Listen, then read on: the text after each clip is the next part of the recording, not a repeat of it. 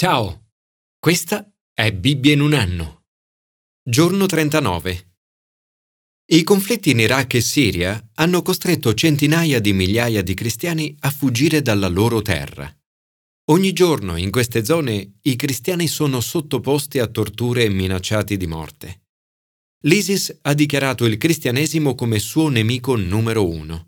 I cristiani perseguitati a causa della loro fede nel mondo sono oggi milioni. Molti governi cercano di tenere la Chiesa sotto controllo. Anche nei paesi tradizionalmente cristiani il cristianesimo vive in un clima di grande ostilità.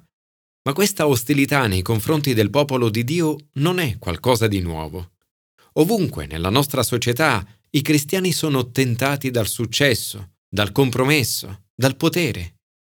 Forse anche tu in questo periodo, a causa della fede, stai affrontando ostilità al lavoro o in famiglia. I brani di oggi ci aiutano non solo a considerare le difficoltà del vivere in un ambiente ostile, ma anche a capire come sopravvivere o addirittura prosperare in mezzo alle ostilità. Commento ai sapienziali. Studiare la rivelazione di Dio. Dio rivela se stesso al mondo intero attraverso la sua creazione. Nel guardare il cielo e le stelle, Davide esclama I cieli narrano la gloria di Dio, l'opera delle sue mani annuncia il firmamento. Il giorno al giorno ne affida il racconto e la notte alla notte ne trasmette notizia. È come se dicesse se guardi il cielo non puoi non renderti conto che esiste un Dio.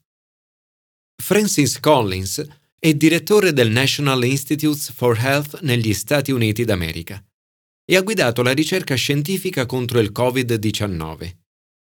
Nel 2020 ha ricevuto il premio Templeton. Nel suo precedente ruolo di direttore del progetto Genoma Umano, ha guidato un team di oltre 2000 scienziati nella decodifica del genoma umano, una sorta di vocabolario di 3 miliardi di lettere, il nostro manuale di istruzioni sul DNA. Riguardo alla creazione, Collins dice Non riesco a capire come la natura possa essersi creata da sé. Solo una forza al di fuori del tempo e dello spazio può aver fatto tutto questo. La rivelazione di Dio nella creazione è qualcosa di visibile a tutti. Nessuno può esserne escluso, senza linguaggio, senza parole, senza che si oda la loro voce, per tutta la terra si diffonde il loro annuncio e ai confini del mondo il loro messaggio. Nell'osservare il mondo troviamo l'impronta di Dio, la sua eterna potenza e divinità. Eppure, sebbene Dio si sia rivelato al mondo intero, buona parte delle persone rimane a lui ostile.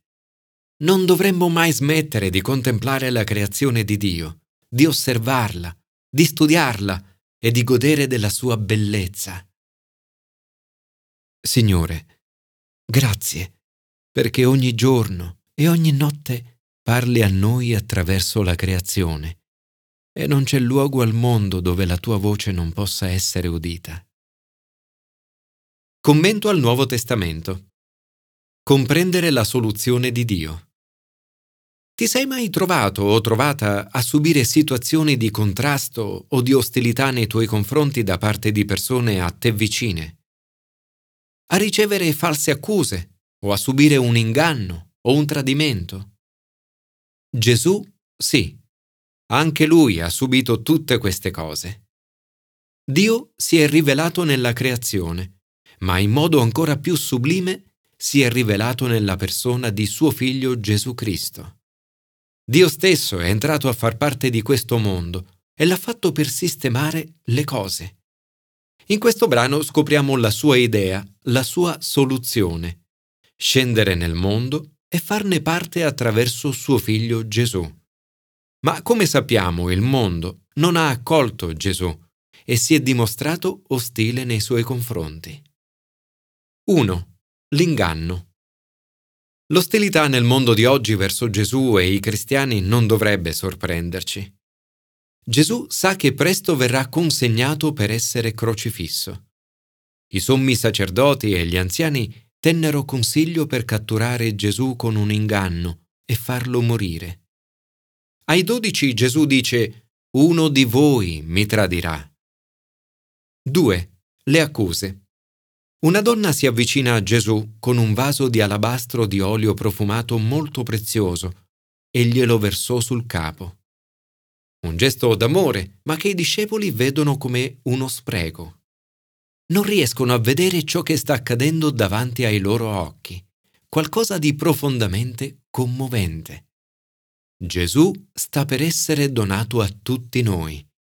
La sua morte è imminente e il suo dono ha un valore inestimabile. Per questo un vaso di profumo prezioso è segno di profonda riconoscenza nei suoi confronti. Ma i discepoli non riescono a vedere tutto questo, si lamentano e si fermano allo spreco. Quando ti occupi di carità nei confronti di chi è nel bisogno, le persone tendono ad approvare facilmente ciò che fai. Quando invece dedichi del tempo a Gesù per pregarlo e lodarlo, le persone non sempre capiscono. Spesso lo considerano uno spreco e pensano che sarebbe meglio dedicare questo tempo a qualcosa di più utile. Ma Gesù vede le cose in modo molto diverso. Essa ha compiuto un'azione buona verso di me. Quella donna ha comunicato a Gesù il suo straordinario amore per lui. 3. Tradimento. Cosa non fa la gente per il denaro? Giuda attende il momento giusto per consegnare Gesù alle autorità e lo fa per 30 monete d'argento. Quale sofferenza deve essere stata per Gesù? Giuda era uno dei suoi amici più intimi, uno della cerchia dei dodici che lui stesso aveva scelto.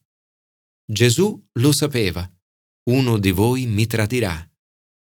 Tuttavia, nel suo straordinario amore, Gesù muore per tutti loro. Durante la cena spiega il significato della sua morte. Attraverso il pane spezzato e il calice di vino dice che il suo sangue è versato per molti, per il perdono dei peccati. La risposta di Gesù ad un mondo così ostile è farsi crocifiggere, un gesto necessario per il nostro perdono e la nostra redenzione. Ogni volta che riceviamo la comunione, facciamo memoria di quanto il mondo sia stato ostile nei confronti di Gesù e di quanto il suo amore verso quello stesso mondo sia stato così grande.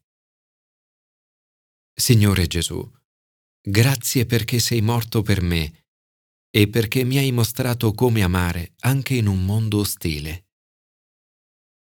Commento all'Antico Testamento. Sapere chi è Dio. Alla domanda di Mosè chi sono io per andare? Dio risponde dicendogli che Lui è. Sapere chi è Dio è in fondo la risposta a tutte le nostre domande e problemi.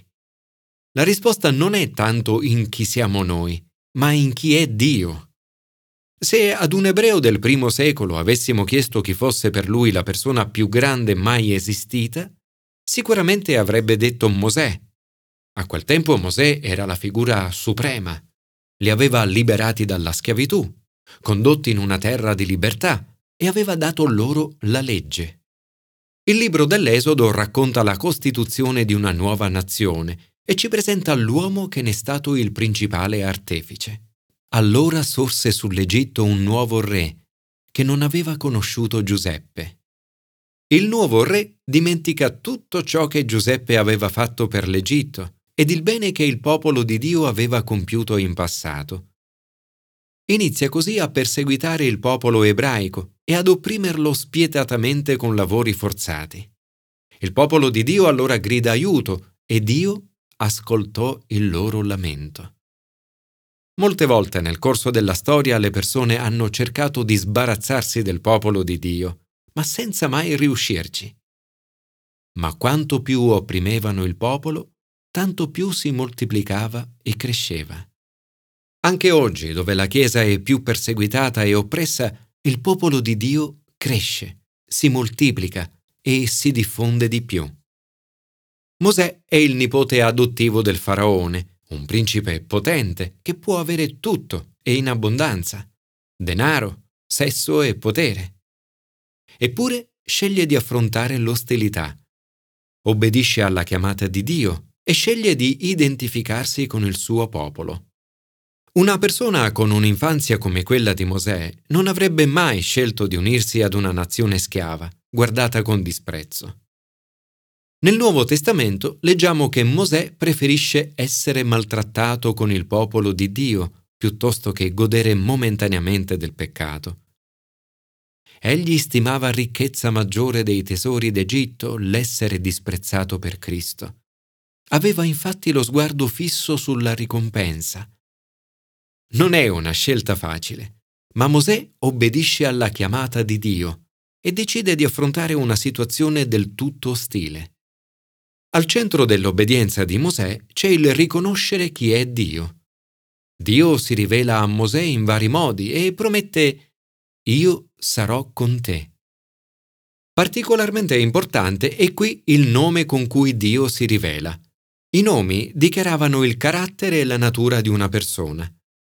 Dio dice Io sono colui che sono. L'unico modo con cui Dio può essere descritto è in riferimento a se stesso. Questo nome dichiara la grandezza unica e la natura eterna del nostro Dio. In tutto il resto dell'Antico Testamento, Dio sarà conosciuto con questo nome, Yahweh in ebraico, che significa Signore. L'obbedienza di Mosè a Dio è radicata e trae forza dalla consapevolezza di chi è Dio. È tutto lì. Dio dice a Mosè di non preoccuparsi dell'ostilità che dovrà affrontare. Tutto ciò che conta è che io sono colui che sono sia con lui. Ed è questo che può bastare anche per noi, in tutte le nostre paure, ansie e sfide. Gesù dice, prima che Abramo fosse, io sono. Il grande, eterno e onnipotente io sono è con noi. In Gesù si è fatto vicino a noi e ha promesso di rimanere con noi tutti i giorni. Nelle sfide di ogni giorno sapere questo è molto confortante ed incoraggiante e può fare un'enorme differenza nella nostra vita. Signore Gesù, ti ringrazio perché in questo mondo ostile tu sei con me e mi dai forza nelle paure, preoccupazioni e sfide di ogni giorno.